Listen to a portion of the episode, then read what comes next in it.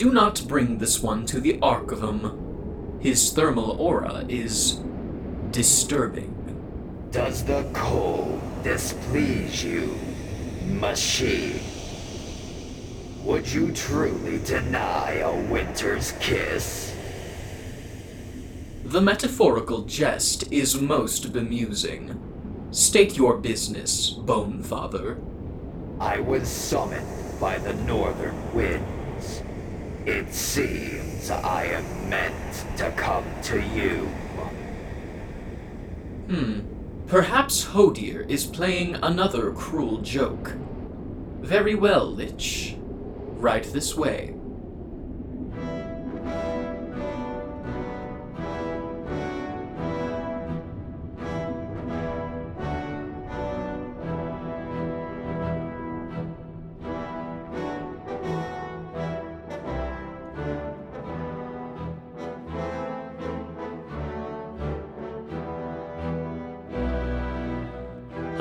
Welcome to Live from Ulduar, a World of Warcraft community roleplay podcast hosted by myself. My name is Kitche Goldwad, but today I am joined by a very special friend of mine, Amunedal, Bonefather Amunedal. Say hello. Hello. So today, uh, as you heard, Amunedal is is a is a undead lich who is joining us today to talk about numerous things, from uh, you know uh, undead roleplay to his character Bonefather Amunedal, and so much more. We've got a great little bullet list of topics to talk about here. Uh, and of course, I want to start off. uh, You know, Amy, we've had quite an exciting past, haven't we? Uh yeah, yeah, very exciting. We're we're very active in each other's lives, I think. I think so too, because I think when we met, it was. Uh, for me, I think we met in either early 2018 or late 2017. I can't quite remember. I fondly remember. I think it was late 2017. Yeah, because the first event that you attended on Amunedal, I do remember that very vividly. Um, and it was quite quite a fun time. So I do remember that. um, and we both met in um, kind of in a guild that I've aforementioned on the show before, the Isle of Wintervane, which we've both kind of kept a hold of uh, Mhm. throughout the years. So uh, I guess to, to start off, tell us a little bit about Bonefather Amunedal and kind of how he has evolved into like the Wintervane story, uh, who he Mhm. is, just all that kind of stuff. So I guess uh the best place to start with uh I'm probably just going to refer to him as Amy for the rest of this just Yeah. because um I'm allowed to, you know, not have that level of respect. I guess. right, right, right.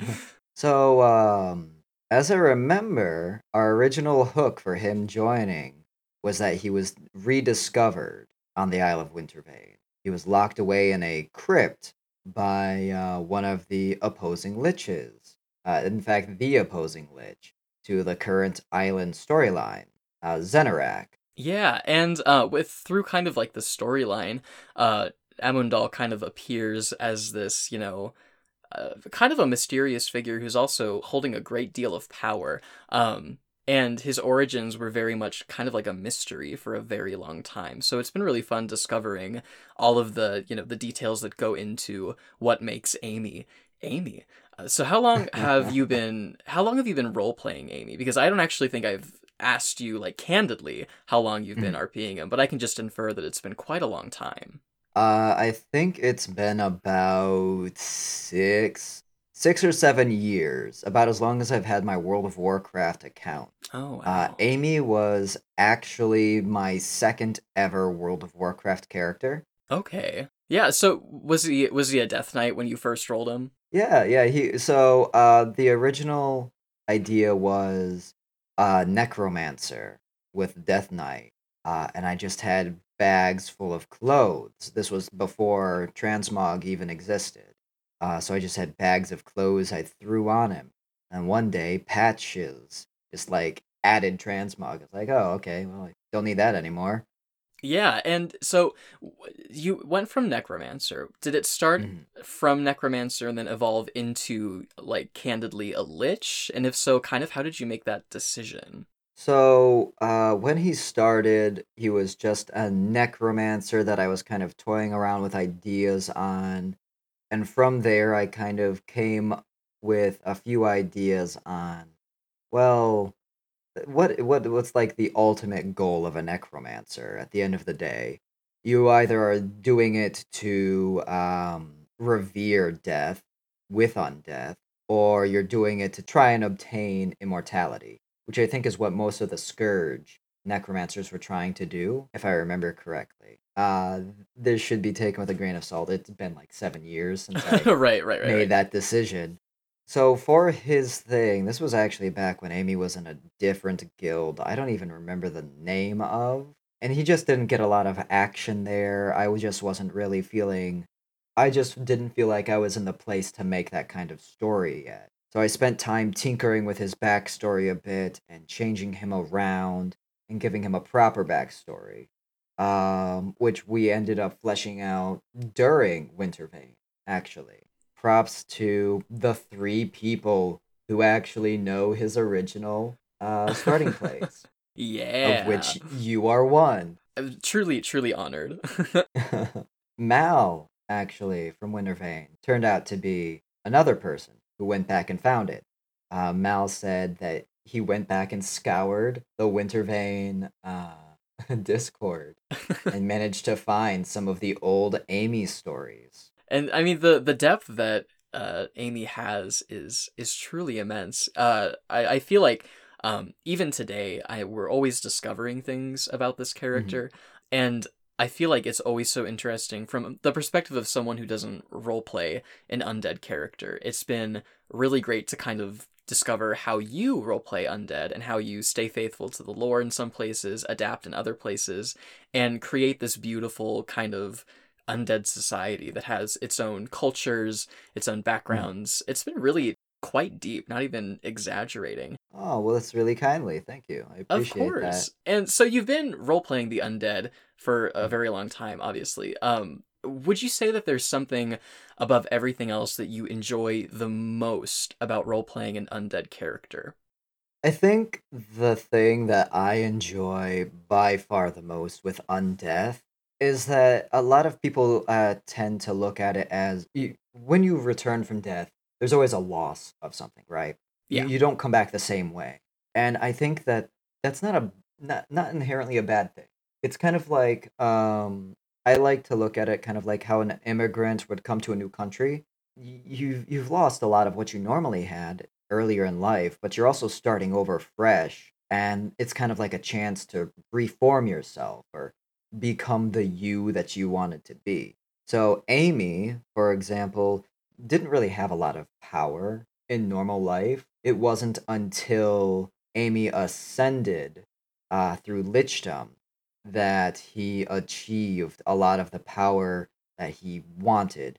And he's content to let his past die, let his old life die. And it, it makes it really interesting and fun for writing him as a character uh, because there's always going to be more to Amy than I could ever write. He's kind of one of these difficult characters in that way that he's kind of this ancient mastermind who's always like five or six steps ahead of everything else. Yeah. For someone who wants to explore his past with a character that doesn't want the past explored, it always makes trying to get that lore out in snippets or in unique ways. And I find that really fun, and I think just about any undead character could actually do that. You can integrate your past in any way that you see fit. You could have a character that doesn't care about their past, or a character who's incredibly connected to their past, maybe even still visits their relative. Yeah, um, one of the one of the most poetic things that I've heard you say about undeath that I think is just great is you've described undeath as being the most free that a character can be. And I think that the way that you just described it, it has so many different connotations of what free can mean. And you know, for Amy, obviously, you know, they've garnered this great amount of power. Um, do you think that they're a character who sees themselves as free? I think that uh, some recent events have kind of brought Amy to a place where he doesn't feel shackled to anything. He has a lot of interpersonal relationships with different individuals, but I think that a lot of other liches would perhaps see those as shackles. But I think with Amy, uh, he's always been kind of a family man at heart, and he sees that more as like a way to express this freedom. Uh, because the scourge has long and far fallen apart here. Uh, he's not bound to Icecrown anymore, and so what he's decided to do with that now entire freedom that he has never really had before.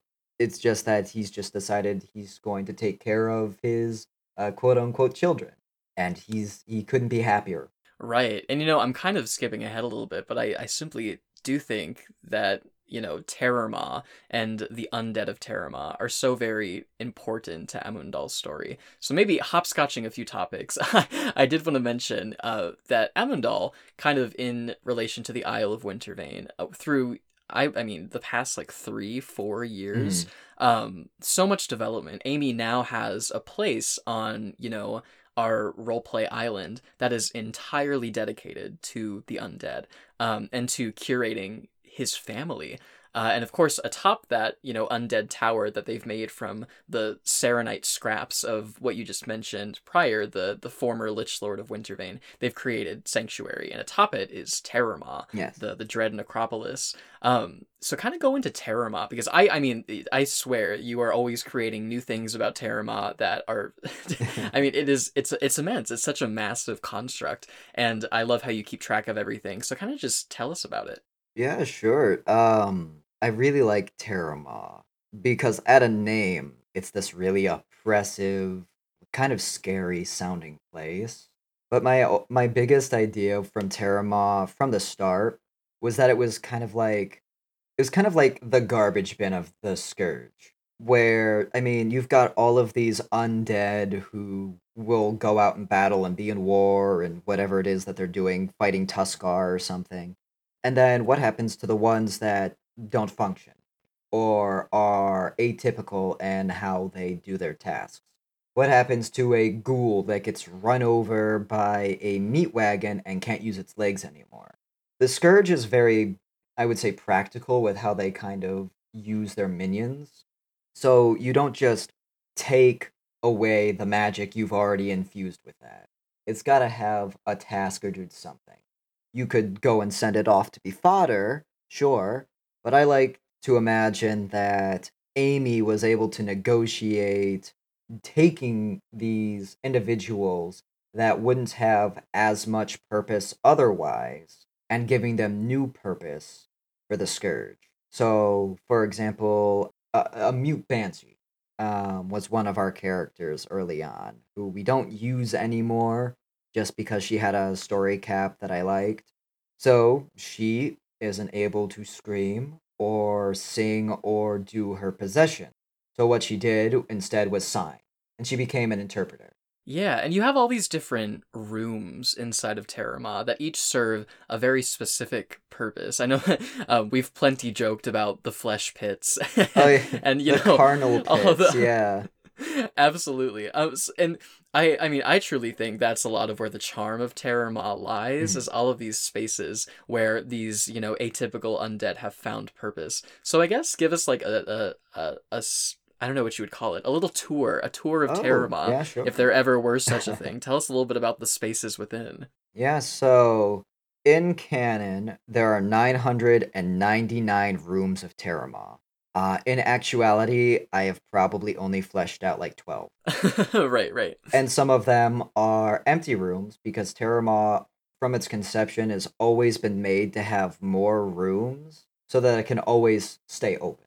It can always have more people come in. Um, but so I think one of the first ones, and this doesn't really get shown a lot in roleplay, the first room that you enter is a pitch black corridor that goes from the front Saronite gate all the way to the very first kind of major room, but it's a room in of itself. It's pitch dark. It's very kind of what you assume a crypt would be or a necropolis would be. So it's spooky, it's damp, it doesn't smell very good. And then as soon as you reach the, uh, I guess it's the exit of kind of like a gatehouse, and open that door, the first thing you see then so the second room is a massive garden, uh, and is a garden of death in, I think, not a way that you would imagine it. it's actually a mire. And a mire that's filled to the brim with lilies and lotuses and just really beautiful flowers. And I kind of like the idea that that is kind of your first impression. Uh, because the, the gatehouse is only there for dramatic effect. That is right, that is right. the canon reason it was created by the architect. It's there to scare away solicitors. Yeah, yeah, the the human paladins coming to see if we are interested in uh in, in light sermons. Um and then so the first room would be the big garden, which is in my mind I always see it kind of as this really pretty place. It's got one cobblestone path that leads just in a straight line. Uh, and then you'll see like geists hopping from lily pad to lily pad to take care of all of you know the flowers or make sure that everything's going all right. Uh, and then the next one that you would go through, uh, because it kind of branches off a little bit.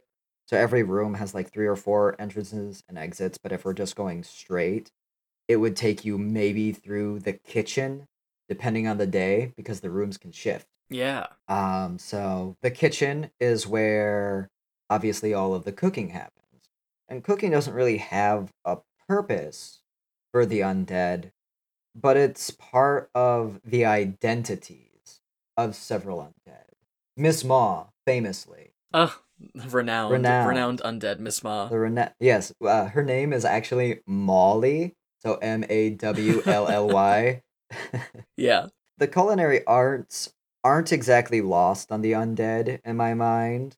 They just don't have much of a practical purpose. But cooking is a form of self-expression and thus it's validated through, you know, whatever actions the undead wish to take with it. For some, like Miss Maw, she really likes baking bread with Amora, uh, who is another character, the only living character in uh, Terramah proper is uh, this little goat girl that Amy just adopted one day because she just was lost. She gets a lot of practical use, the undead not so much. But for some of the Death Knights, there's, you know, reasons to eat.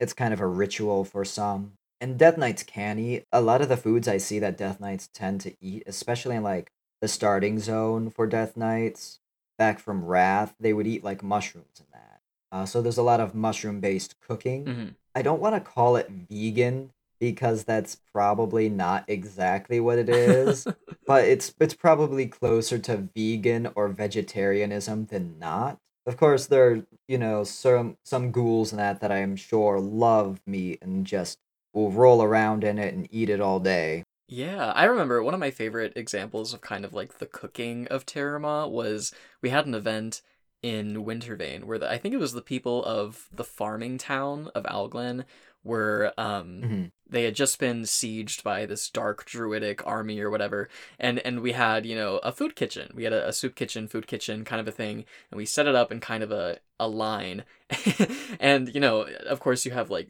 soup made by pandaren and you know drinks made by you know some people and then at the very end you, you you had you had miss maw who had what, what did what did miss maw bring was it bread or cookies It was it was bread. Yeah, it was bread. yeah and it was it was amazing There were not many people coming to take the bread. right everyone was I think they had bad memories from Lordaeron. I know it's like hmm a scourge offering us bread this could this could only this could only go right this could only go right It's so sickly sweet. Wow, what an amazing grain. Why are my insides tingling this is so fun Oh boy, my teeth just fell out. That's weird, but this bread's good. Probably it's too sweet. and it was it was a really interesting display of how even though the undead of Terramon mean absolutely no ill upon the people of Wintervane, you know, as themselves, how there's just this cultural divide between a society that has been so ravaged by the undead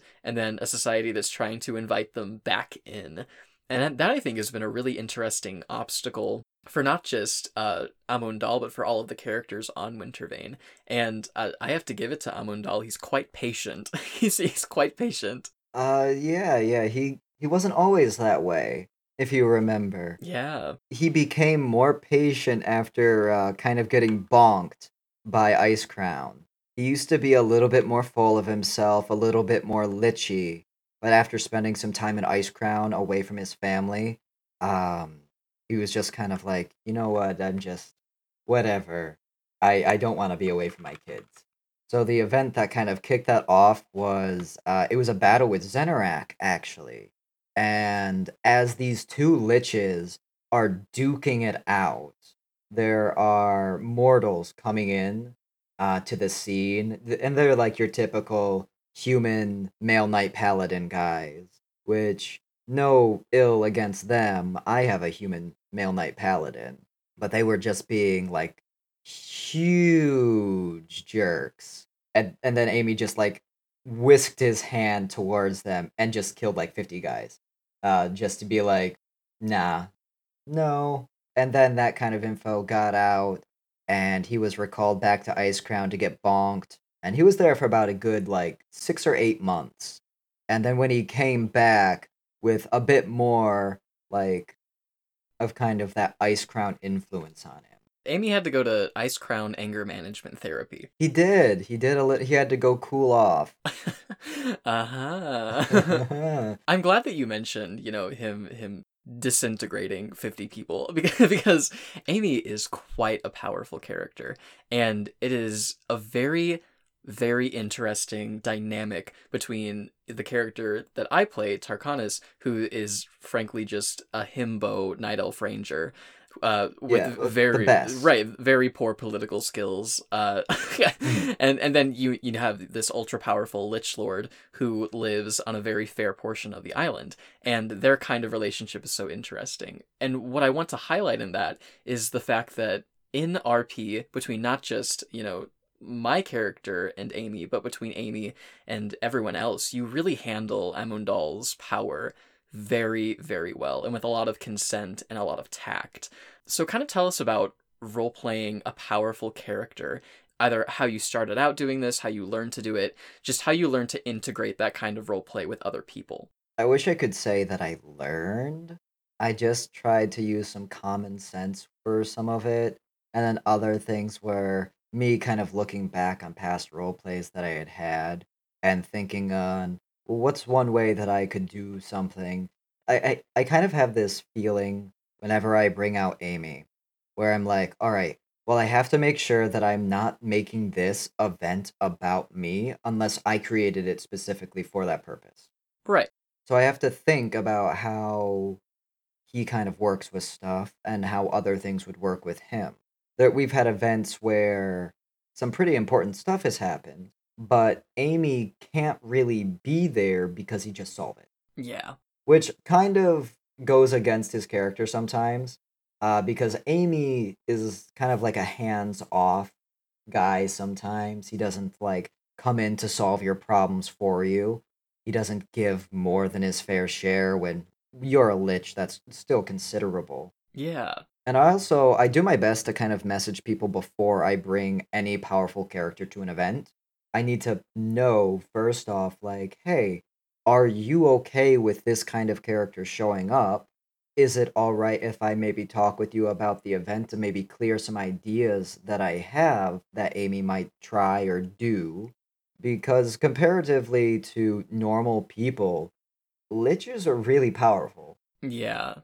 Undead are typically pretty powerful. I mean, like if you look back at uh, Legion lore specifically, the Legion used undead and liches to just kill planets, Yeah. and Amy is that kind of old lich, so he he's really powerful. So whenever I have him do anything, especially for D twenty events where there's life, Amy can't really be killed by a lot. So what I have instead is instead of treating it like a health bar, I would have it treated as like his attention span for an event or something. right, right. when he reaches zero, which would normally be like a knockout or something, Amy's like, this is actually really beneath me and is kind of annoying.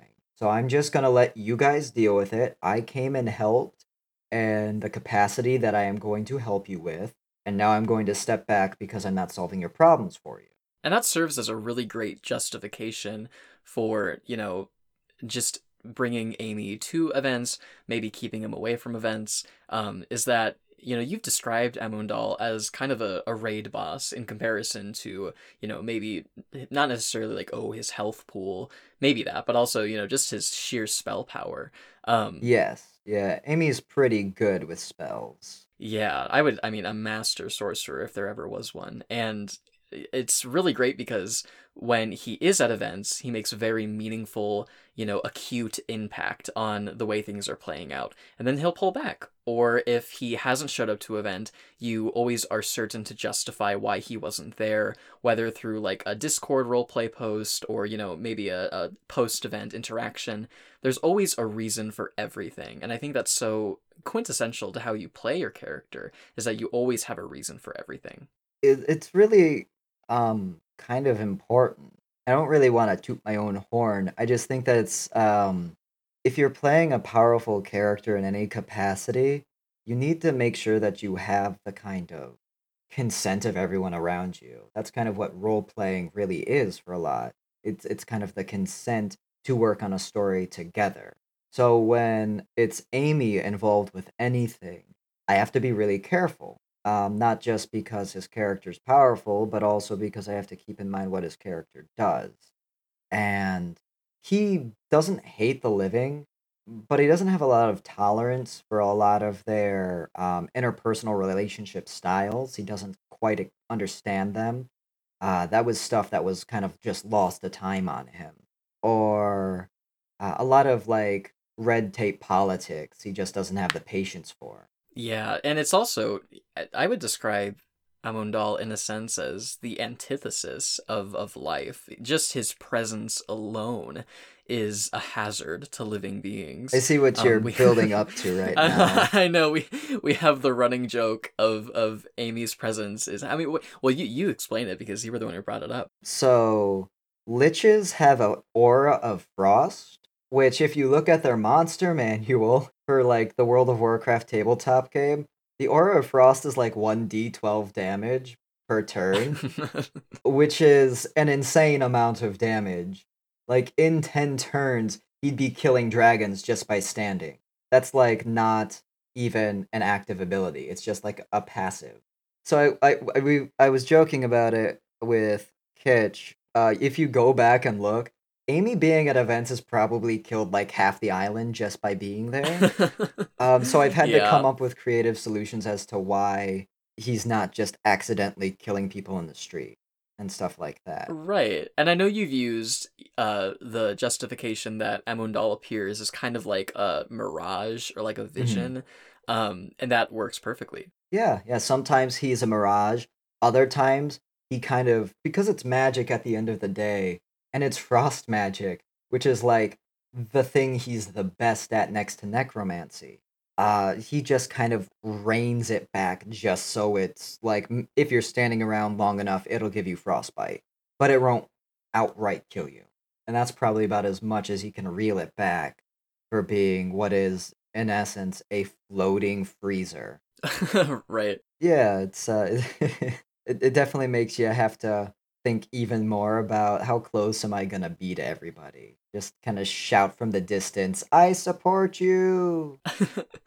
and there have been um just recently I, I say recently in quotations as far as like the wintervane storyline you know amunedal in place of him appearing at things personally Mhm. I mean, the armies at his disposal are vast, so he'll send, you know, the legions of Terrormaw to go and help, you know, certain uh, conflicts that are going on. Um, and that really happened recently with like the siege of Alglen, Mhm. which, you know, obviously, you know, the people listening aren't in our guild. So, in summary, a bad guy druid sends a bunch of bad guy druid things to a farm town, and we have to defend it. Mhm. Um, but aside from that event, um, there are innumerable instances where Amy has, for for lack of a better word, flexed, flexed on the people of Wintervane. Um, and just talk about a few of those. So, and I, I I would like to just make sure that I've stipulated this. Uh, these are instances where I check beforehand all, for all of. Oh, absolutely. Um, I would never do any of this kind of stuff without, uh, you know, permission. If somebody's like, uh, maybe not, like, yeah, absolutely, without a doubt. Uh, so a few things that, like with Alglen, uh, Amy was like, these guys gave us a home on this island and a pretty sizable portion of land. If there are any volunteers who want to go and help them, I'm going to be sending a force to kind of help stop these wicker monsters from just slaughtering this village. Uh, and a very sizable sum of Terramah ended up agreeing to go and they volunteered. So there was this kind of really cool battle between uh, these like almost wicker style drust guys and just this inexhaustible force, which, as I remember, actually was just a distraction. Yes, granted a, a, a big one, but uh, Yes. it was yeah. uh, which it did work. It did work. I think that Terramah, I don't know that I would call them armies as much because they're not really conscripted soldiers. It, it's volunteer basis. Okay, yeah, yeah. Let's see. I, I I just really enjoyed that event. It was really well written from everybody involved. Uh, everybody contributed in some fashion. There were farmers helping, putting out fires. There were uh, night elves coming in to take civilians out of harm's way. Uh, I thought it was a really kind of fun uh, twist on the undead are coming. Like, oh no, the undead are coming. Oh, the undead are coming, which has been fun. Like, oh, the undead are coming. That's that's awesome. Do do do do. it was great because that event really kind of happened kind of on Discord. We opened up Mhm. kind of like a forum of like, hey, if you want to toss in what your character is doing to help. And it was a lot of fun because we got to see what, you know, Amy was doing. Uh, I think I even tossed in like what Kitche was doing at one point. It was yeah, a it was a great time. Uh, everybody did really good with that. Yeah, and I guess that is kind of a tease to the fact that we're actually I've I've said this a, a few times already, but we're we're talking about bringing Isle of Wintervane back for another bout, Mhm. which I'm super excited for. I, I think that the story that we've been talking about will be very interesting. I think so too. Um, and I guess that also talks about you know the timeline that we're bringing Isle of Wintervane back. Amy has been very active in the meantime, Mhm. and a lot of people. I would say most people aren't really privy to his dealings at the moment. Um, but you've mentioned that he's been very active in the Shadowlands, and I know that you've talked to me about it kind of in broad strokes, but now that I have you sat down and, and you're held hostage, Mhm. I, I'd love for you to talk to me about kind of what Amunedal is doing there. Uh, so Amy is, or was at least one point in his ridiculously large history, part of the House of Liches. Uh, then he would occasionally sneak off to go do other things and go, you know, kill some planets or whatever it is that he just does in his right. meantime before he retired from literally doing much of anything. He takes a lot of backseat now to a lot of events uh, to try to flesh out other uh, residents of Terramah. But uh, currently in the Shadowlands, he has his own little plot and his own little storyline that we're currently going through. Uh, it was actually going to be a tabletop campaign. We were going to use the GURPS system to kind of go through and do a World of Warcraft style tabletop game. And if people are still interested in that, then we'll continue with it. Uh, if not, then we'll make it events. But so what had happened was Amy's only living quote unquote daughter, his adoptive daughter, Amora, was killed. Um, and she was killed in such a way that she cannot be resurrected through the means of the Maw. And so they are currently investigating that, which has been kind of a really fun thing to kind of work in with some story threads. I think I'm in a pretty unique position where my character actually has a reason that they can go to the Shadowlands Yeah. outside of like a, some death knights and then just people who are going in. Uh, there's not, I think, too too many characters who get that kind of opportunity. So I just want to grab it and run with the ball. Because, you know, Maldraxxus obviously has the House of Liches. Yes. Um, has Amunedal tried to reconvene with them amongst all of the political controversy there? Uh, so he was never so big and popular. He never met the Primus or anything. He just kind of did his own thing. He just chilled out of Maldraxxus for quite a large amount of time. And now that he's kind of got a family to look after, he doesn't really care about too many politics. It kind of sucks that, you know, what's happening is happening, but also the afterlife can't die, so he doesn't really have too much at stake there. Like whatever room that he had in the House of Liches is probably somebody else's room now. Right. He's he's been evicted. Yeah, he's been evicted from the House of Liches, I'm sure. And has he um been kind of exclusively because you, you mentioned he's investigating. Has he dipped any into the Maw or is he staying in Maldraxxus? Has he kind of gone to the other covenants? Uh so for that, uh we're going to have to wait until we get there with all of the fresh Ah. story content ideas that I've got with it. Uh he has been to Bastion. That's kind of one of his big little twists for how uh, why the undead of Terramah are different than a lot of the other scourge. He obtained a memory lantern from Bastion. And with that Oh. memory lantern, he's been able to grant true sleep to his undead and allow them to kind of fix or fragment or kind of mend memories in such a way that kind of gives them more humanity than the typical scourge soldier. And I think that's one of the reasons why the undead of Terramah get so much more personality. They're able to, you know, have their fun. Uh, but they're still undead, of course, so their fun, you know, is a little bit different. They might be kicking heads around instead of soccer balls, or the Death Knights are just torturing people and you know having a grand time with it. Uh, but he he's kind of dipped his uh, non toes into a few different Covenant places in a kind of backhanded, sneaky ways. I would say. Um, Amy's typically a very honest character. He'll just approach you typically if there's something he wants, but that doesn't always work.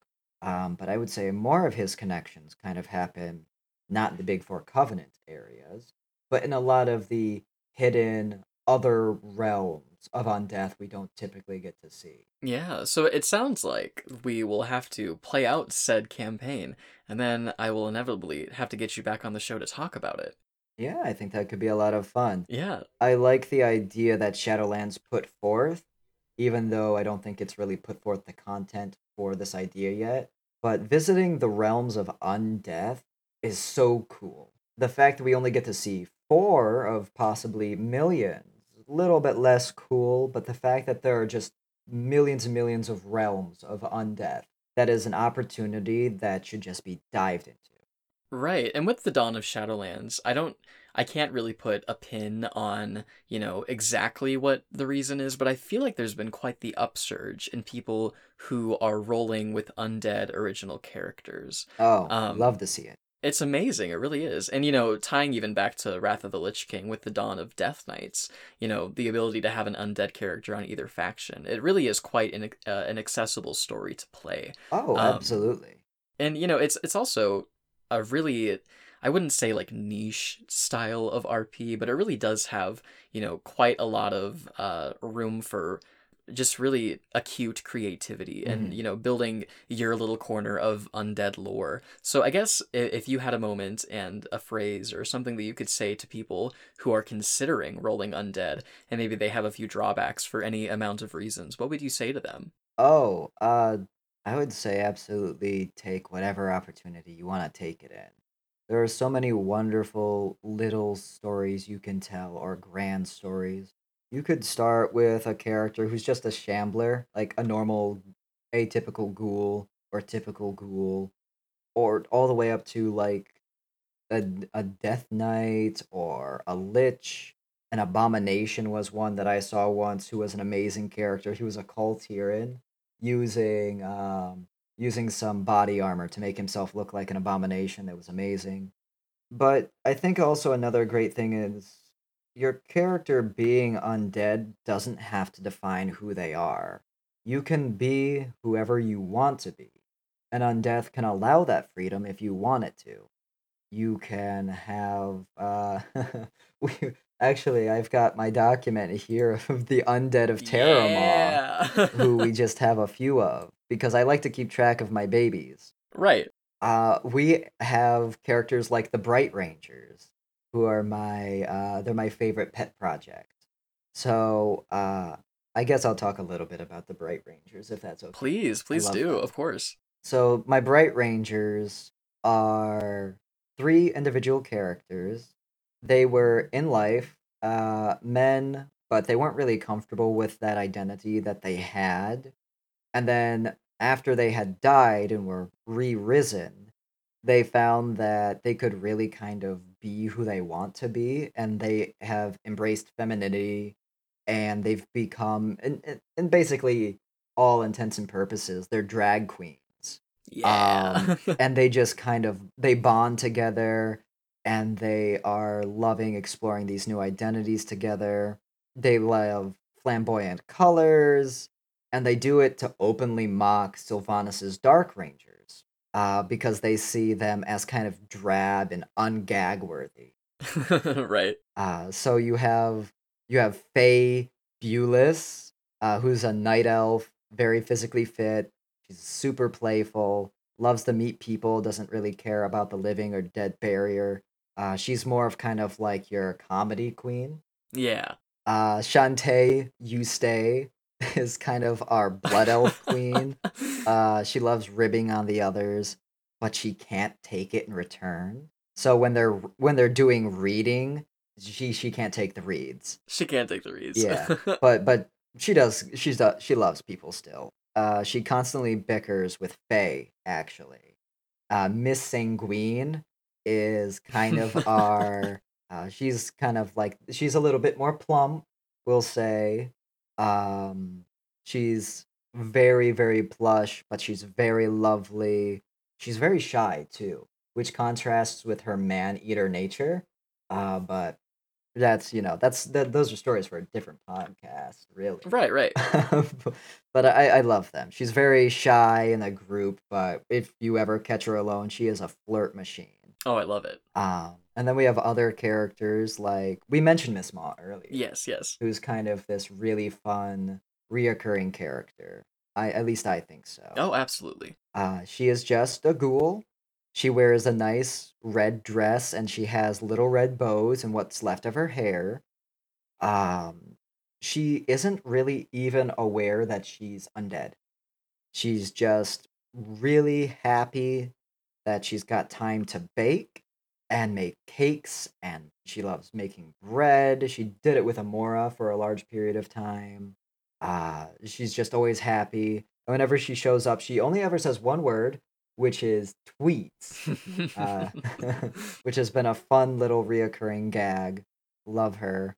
Uh, we actually had a new resident come in just recently, uh, who you might remember, oh. Cadence Everfall. Yeah, yeah, yeah, I do. Yes, yes, Cadence Everfall, who is a little boy who drowned. I say drowned. Drowned's putting it like he was murdered. He was drowned by his father. Right, right. Was not an accident. We're looking at you, Mal. Mal. Um, and this was up in Northrend back when Amy was up in Northrend. And so uh, Amy just peruses Potter Fields sometimes and discovered a the skeletal remains of like a five year old. And Amy was like, That's some bullshit. I'm gonna give this kid the life that they never got. So Amy resurrected Cadence Everfall. Um, and as of right now, Cadence does have no memories of his death.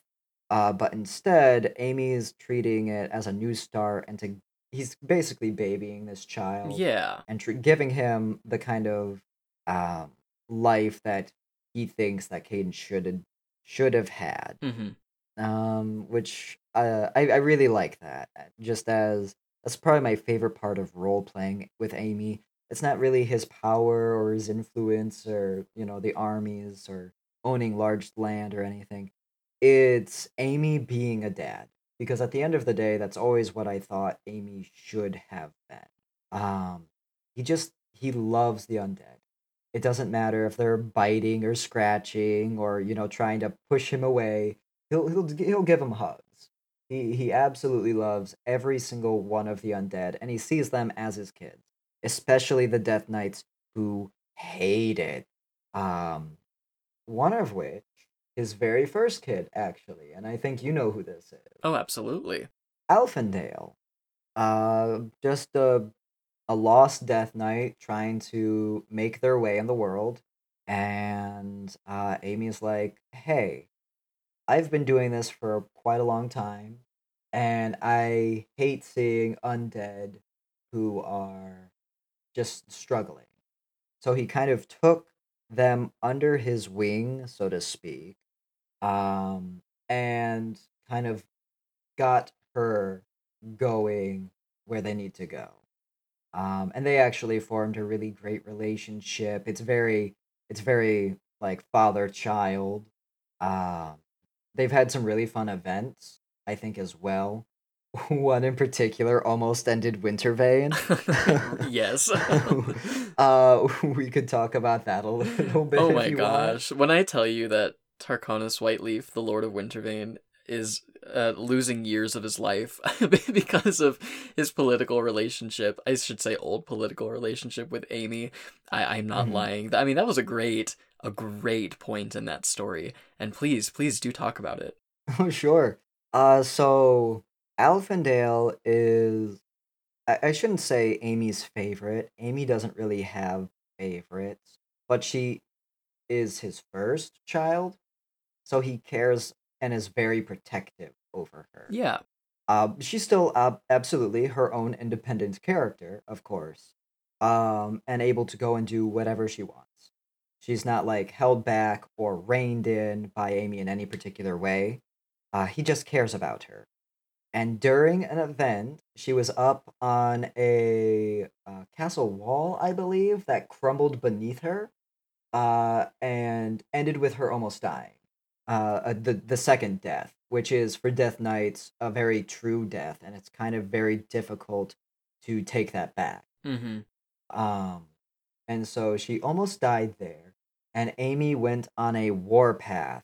Uh, so that meant taking the entirety of the Dread Necropolis and marching it.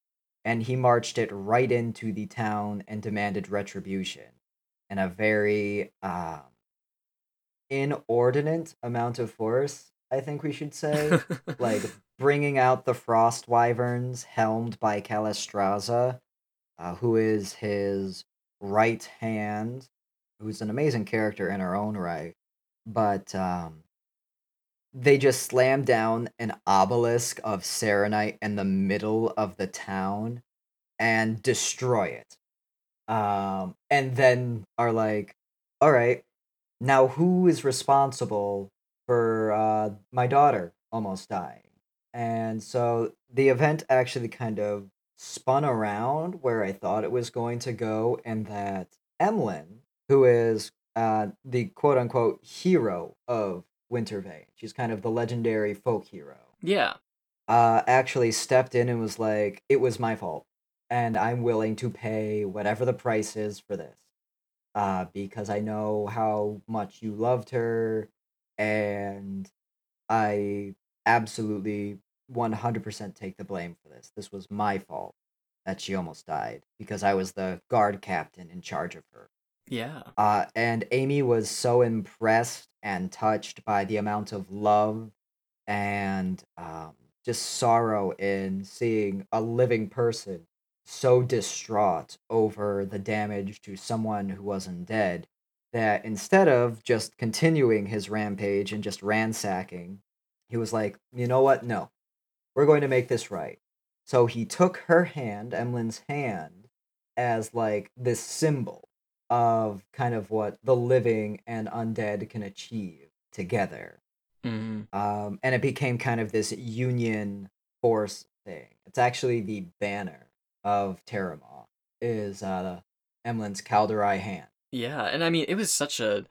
In hindsight, I mean, what a symbol. It, it really goes to show, you know, how the undead see things, you know, vastly different from the living as far as, you know, what makes a union. And I think in that moment, both sides were really able to come together. Because, you know, maybe a, a living bystander was like, oh my God, that lich just took her hand. That's so messed up. But Yeah. for the undead, it's like, oh, no, no, no, no, no. This is, this is a symbol. This is a good thing. This is And- good. Yeah. Yeah, this is good. This is progress. Yes. Um, I think the living were still trying to deal with the fact there was a massive army in the middle of their village. I definitely could see quite a few people being really tense because I was tense. right, uh, right. Because what Amy doesn't get mad very regularly, but when he does, it's kind of like setting off a nuke. right. Um, I think the only other time we ever saw Amy angry was when Zenarak like called him out. Do you remember this? Vaguely. It's been a while. Yeah, it's been like like five years. Or Right, right. Crazy. right, right. so Zenarak, for those who don't know, was the kind of antagonistic lich force on the Isle of Wintervane that Amy was kind of summoned or released from his crypt to um, combat or help combat. Uh, and Zenarak decided to fuck around and find out. and he did. and he did and i think currently for so amy basically just went in full tilt and just like took his phylactery and shoved it through his head uh and made it into a door he made uh head a doorknob uh for terramah and he was that way for like A while, a significant a amount of time. while uh, like two years he was just a doorknob Right. and then amy turned him into like the centerpiece of his belt Yeah. So just kind of like because Amy is very much, you know, I think he's very calm. I think that um I focus a lot when I'm talking about him now. I've kind of spoken about his power and that he's very normally he's a pretty laid back, just patient personality. Yeah. I would agree. But when he's when he's pissed off, there's really not much else like it. And he'll he'll go out of his way to take all of that cruelty he normally isn't capable of having and compress it into one tiny action. Mm-hmm. As for just the power play, because Amy's still a lich and he does kind of do those sometimes. Like uh, he would visit Tarkonis at like three o'clock in the morning. yeah. which was the ultimate power play to talk about politics. And he's just like, "Oh, I'm sorry, I don't sleep." I'm actually active all the time, like a good leader. Right. It became a, a pretty common occurrence that Tarkanis just didn't go to bed until 4 a.m. just in case Amy was gonna drop by. Yeah, uh, he would never do it past four. Four was too much. He had other things that was to do. that was a little too cruel, maybe. too cruel. Yeah, absolutely. He couldn't do it. oh man, and I mean it's uh, just those things. It's made Amy such a fun character to roleplay with. Uh, and as you said, you know, Amy is a character not so much defined by his power, but through all of the things that he cherishes, which, you know, of course are his relationships and the mortals that he's, you know, become relatively close to, uh, kind of mixed in with his own interpersonal goals.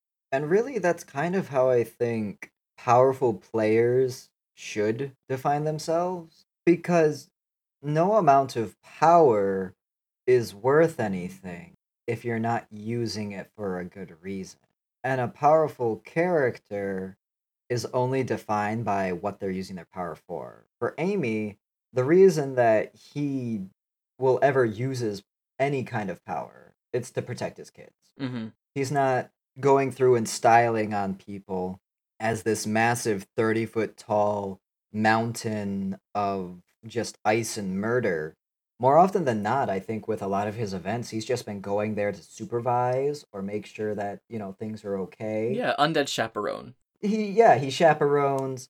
He's he's a protective dad, but not I don't think overprotective given yeah, I would I would agree. Simply, I, I, that really is it. Amy has so many great motivations that tie into his his you know the the people that he cares about, and you know, uh, as you said, he he loves the undead very deeply, and I think that's what I love so much about Amunedal is that um he is a unique character to roleplay with because of his power, but he's a fascinating character to roleplay with because of who he is as a father, as a leader, as, you know, I would even uh, go as far to say kind of a, a unconventional therapist. I mean, he's done he's, he's, he's done quite a he's bit. He's had a few moments like that, hasn't he? Yeah. Right. He'll he'll take people on spiritual journeys, and they'll come out the other end and be like, "Wow, thank yeah, the you." ghost train. right. Yeah. Right.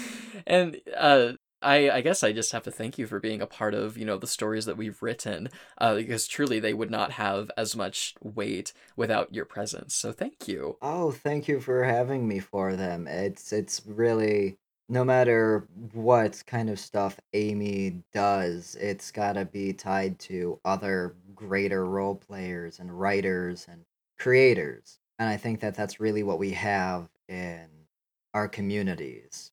And in the same stride, thank you so much for coming on the podcast today and, Oh, and talking with me about Amunedal. I, I really hope people find him to be just as fascinating as, you know, I do. I, I love Amy. I love to see what he's doing. And I simply can't wait for this campaign that you've teased. Moving kind of into the end here, I do want to let people know that A- uh, Amy streams. Uh, Amy is a streamer, uh, a very capable and entertaining streamer, might I add. Um, so in today's episode description, I'm going to leave uh, Amunedal's Twitch link. Uh, he he does a, a great show. He uses voice mod to kind of sound like the Lich Lord himself. I love all of his streams whenever I'm able to make it. I'm sure you guys will too. Thank you for having me on your stream. it's been the most pleasurable experience I've had since my third slime bath today. Oh my gosh. Thank you so much. Uh, cheers to you, Bonefather Amunedal, for coming on live from Ulduar today. Uh, moving past our interview today, we're going to go into an event review of the Dalaran Opera House, which I attended last weekend, and of course close out with our RP spot of the week and kind of your month at a glance. So, Amy, thank you once again for coming on the show with us. Is there anything else that you'd like to say? Thank you so much for having me. It's it's so wonderful to just get this opportunity to sit down and uh, chat. Of Uh, course. and I hope that um, maybe one day in the future I'll be able to come back and talk your ears off about stuff even more. Absolutely. I'm going to hold you to it, Amy. I, I simply will. Well, once again, thank you. We're going to move into our post stuff right now. Uh, and this has been a great interview. So, uh, Amy, we will see you next time that you are with us on Live from Ulduar, inevitably. Thank you so much. All right, I'll see you guys then. Transmission concluded. If you would like to keep up with Amunedal on social media, his Twitter and Twitch will be linked in the episode description. Once again, an enormous thank you to Amunedal for coming on the show today and talking with me about Bone Father Amy. Uh, it's always nice to have a friend that you've had for so long uh, in a in a show and talking with them just about their character just feels like two old friends chatting. And I, I hope you guys enjoyed it. And as I've said in the episodes prior, if you would like to be a guest star on Live from Ulduar, it's quite simple. Just join our Discord, linked in the episode description, and take a look at our guest star chat room uh, and drop a few ideas in there. We can get you on the waiting list, uh, figure out kind of what your recording situation is, and uh, we'll figure it out. We'll get you on the show in no time. And now, moving into the last leg of the show today, uh, we're going to be talking about an event that I attended uh, last weekend, which was the Dalaran Opera House, organized by Sister Finch in collaboration with a large group of the Wyrmrest Accord community, both on the Alliance and the Horde side. It was really interesting. It was my first Wyrmrest Accord event, or at least the first uh, kind of big Wyrmrest Accord event that I had the pleasure of attending. Uh, I, of course, attended on Kitche because um, I headcanoned that he was given complimentary tickets to the Dalaran Opera House because, you know, the Crash Cog Cup gets a lot of sponsors and people give gifts and stuff. So I was like, oh, maybe someone gave him tickets. And Kitche was like, oh, cultural experience. Let's go have a new cultural experience. And he uh, dropped by in Dalaran after he chatted with the Kirin Tor about their collaboration for the Crash Cog Grand Prix. And he just enjoyed the evening with some theater and some singing and some friends. I'll admit it was a little hard for Kitche, uh, strictly from an in character perspective, to get into the flow of the event. Um, not only are his social graces just absolutely abysmal, but he also doesn't have a lot of reach as far as uh, people he knows. Uh, if you throw him into a big crowd, more often than not, he doesn't know a single person inside of it. Uh, especially on the Wyrmrest Accord side, Kitche is not, you know, very active in that community yet. I would like to change that. But, you know, for the initial leg of the event when he was kind of getting himself introduced to the climate, he was very much uh, sitting on, you know, the balcony and just kind of watching, uh, kind of as an observationalist does. But from an out of character perspective, I quite enjoyed uh, all of the things that were being done. It really, you know, as someone as someone who did theater in high school and who has attended, you know, touring Broadway productions, it really did feel uh, quite similar to what you would see in the real world. They had a coat check person, they had ushers, uh, they had a speech before the show talking about, you know, the reconstruction of the Dalaran Opera House. And I was really interested because I got to learn about kind of how the undead and the Forsaken are being aided by all of these different programs to rehabilitate, uh, not necessarily rehabilitate, more like uh, give patronage to uh, the undead of the Undercity, kind of in the absence of Sylvanas. They're kind of putting themselves back together again. Uh, no pun intended, um, as gruesome as that is. And it was a really flattering speech. They, you know, pointed out how uh, you know, all of these individuals have come together. They're funding the Forsaken with this performance, and it kind of gave Kitche a sense of purpose there, I should say. Uh, he felt like he was attending for a reason at that point, so he was convinced to stay. He was convinced that, uh, you know, despite the social, you know, awkward situation that he was in, that he should stay.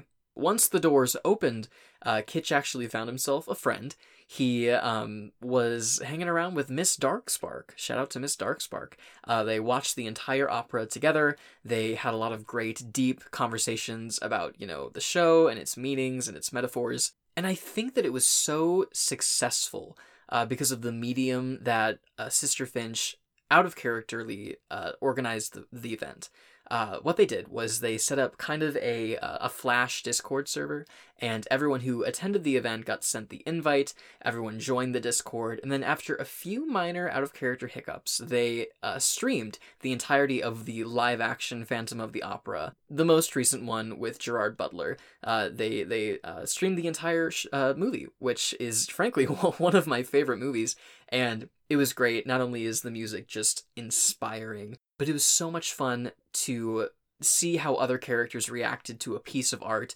that I am, I would say, debilitatingly familiar with. And it was fun to have Kitche experience it for the first time.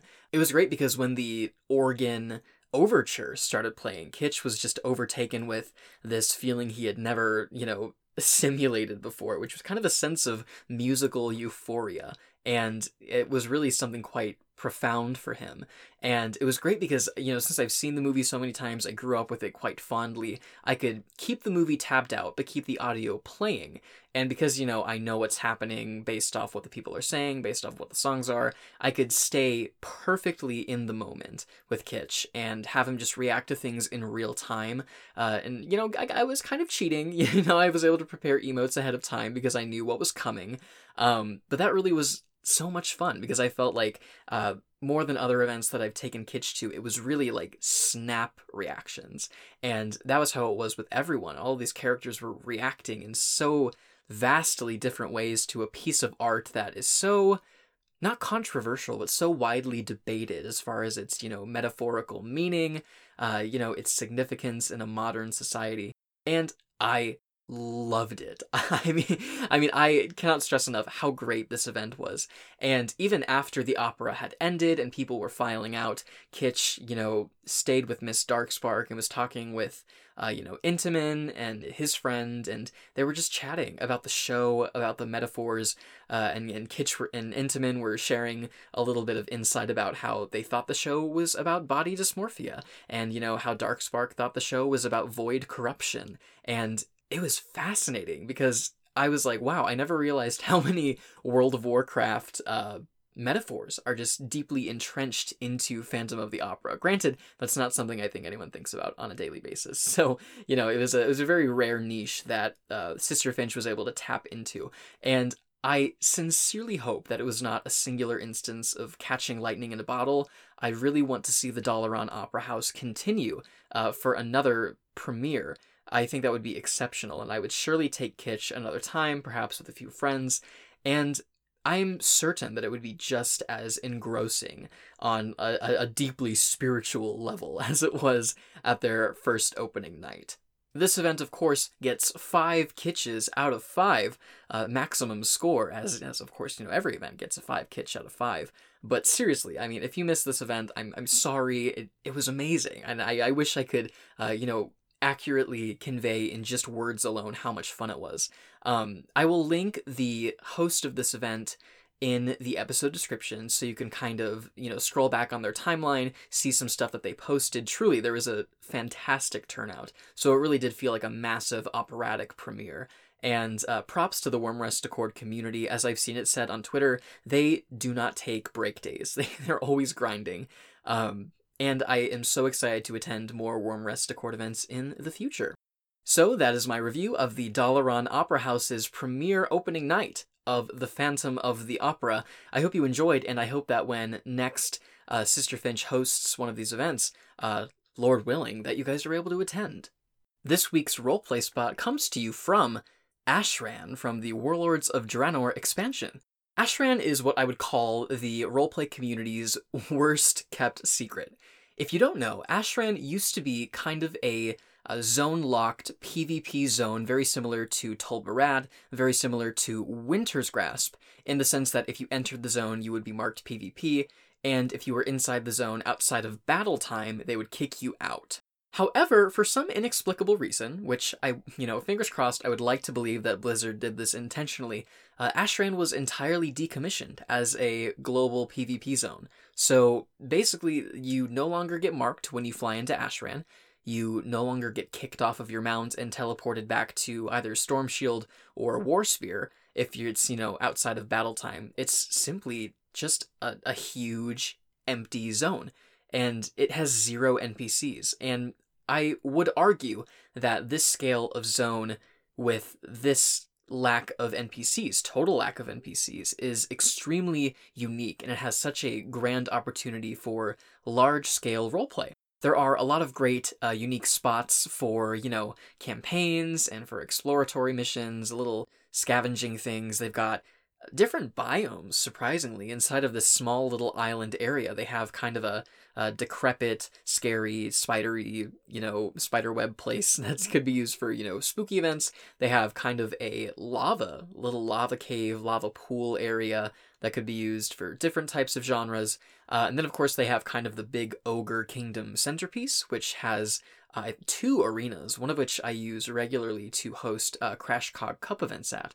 Um, and then another one which kind of looks more like a gladiator arena, and again, completely empty, which is a fantastic opportunity if you're looking to start an event of that nature.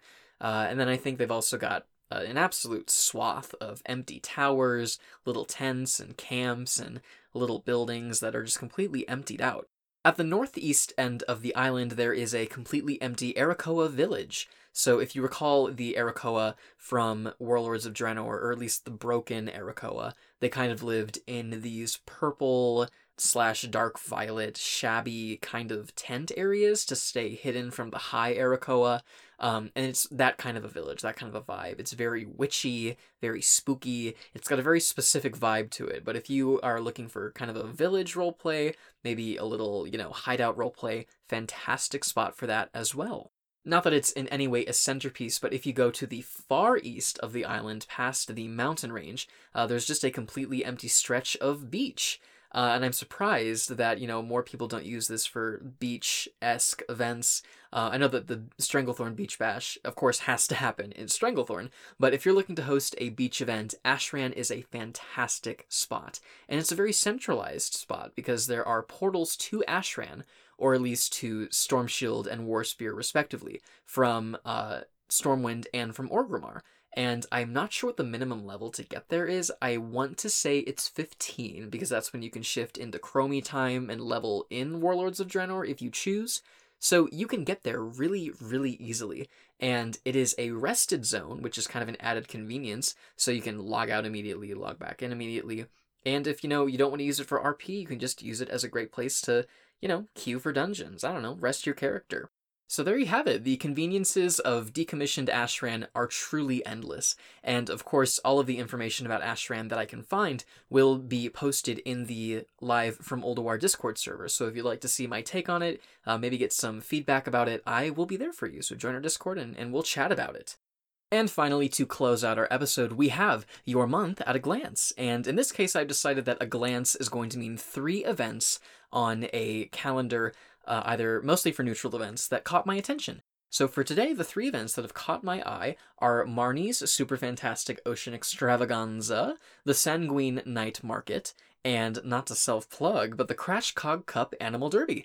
So, starting with Marnie's Super Fantastic Ocean Extravaganza, uh, that's going to be Saturday, uh, June 19th from 8 to 10 p.m. I believe that is Moonguard time. And this is going to be happening in the ruins of Vashj'ir in the Shimmering Expanse, uh, once again within the zone of Vashj'ir. Uh, and they described it as an opportunity to meet friends in the safety of a magical biome under the sea, maintained by yours truly, which of course is Marnie of the Super Fantastic Ocean Extravaganza. Uh, looking a little bit into the event, they are going to have some ocean themed booths with vendors. They're going to have a talent show hosted by the Runaway Theater Troupe, a seahorse race, which is apparently new this year, with some prizes, and they will close out their extravaganza with the fireworks show, also by the Runaway Theater Troupe. Uh, if I can make it to this one, I am surely going to try. It sounds like a lot of fun. I fondly remember this event being advertised last year, and I don't think I attended it, and I feel kind of like a fool now because it sounds something that would be exactly up my alley. So, Marnie, if you're listening, I'm going to try my best to make it to your extravaganza, and we're going to have a great time. Moving on, we have the Sanguine Night Market, which is a Shadowlands market event that is happening on Friday, June 18th from 5:30 p.m. Wyrmrest Accord to kind of whenever it tapers off. For Moonguard people, it's going to start at 7:30 p.m. And their tagline is that the land of the dead brings opportunity, which is very fun. Uh, and it's kind of described as an event where people can sell maybe shadier items without getting side eyed by the authorities. And that is going to be happening at the night market in Revendreth. And this event is organized by Loira. I believe that is in reference to Loira Winford. Uh, hopefully, I'm not wrong on that, but you can contact them with any of your questions. And I'm super excited about this one. I think it's awesome that people are hosting events in a current expansion zone. It feels very rare that people do that. So, seeing people take a hold of Revendreth and host an event in Revendreth, that's going to be super awesome. So, I hope to see you guys there. And finally, we have the Crash Cog Cup Animal Derby. So, for anyone who has been keeping up with the Crash Cog Cup, it is of course a vehicle racing event. However, to keep anticipation high between seasons, we only have four vehicle races in a season in the main season, and then there's like some, you know, drag races in the post season. Uh, but also, we're doing some experimental events in the postseason, and one of those is an animal derby. So the way that I described it is it's kind of like a diet vehicle race. We're not going to have, you know, sabotage and power up items, uh, and the hazards aren't going to be nearly as severe because no animal cruelty. so that is going to be happening on June 26th at 7:30 p.m. Moonguard time, or for our folks on Wyrmrest Accord, that is happening at 5:30 p.m. And that is going to be happening uh, in Ashran, the zone aforementioned, at one of the arenas, the Fungal Circuit, as I have deemed it. And that is going to be a proxy for Zangarmarsh in Outland, because, you know, obviously we can't get back to Draenor in the current timeline. So I hope to see you guys there. We've got a great lineup of people, great lineup of cool animals racing, and it's going to be a really fun, fun time. And that's it, folks. That is your month at a glance. Uh, next episode, I'll pick three more events and we'll do it all over again. I hope that you've enjoyed episode 3 of Live from Ulduar. I'm kind of getting this out last minute. I am literally recording this Monday evening before, you know, the Tuesday that this episode is supposed to be out. So, uh, you know, Titan's willing. I, I get this edited and put out in time. Hopefully you're listening to this on that Tuesday. As always, this has been your Titan Forged and mechanized host, Kitche Goldwatt. Thank you for joining me on today's endeavors, and we'll see you next time here in the depths of Ulduar.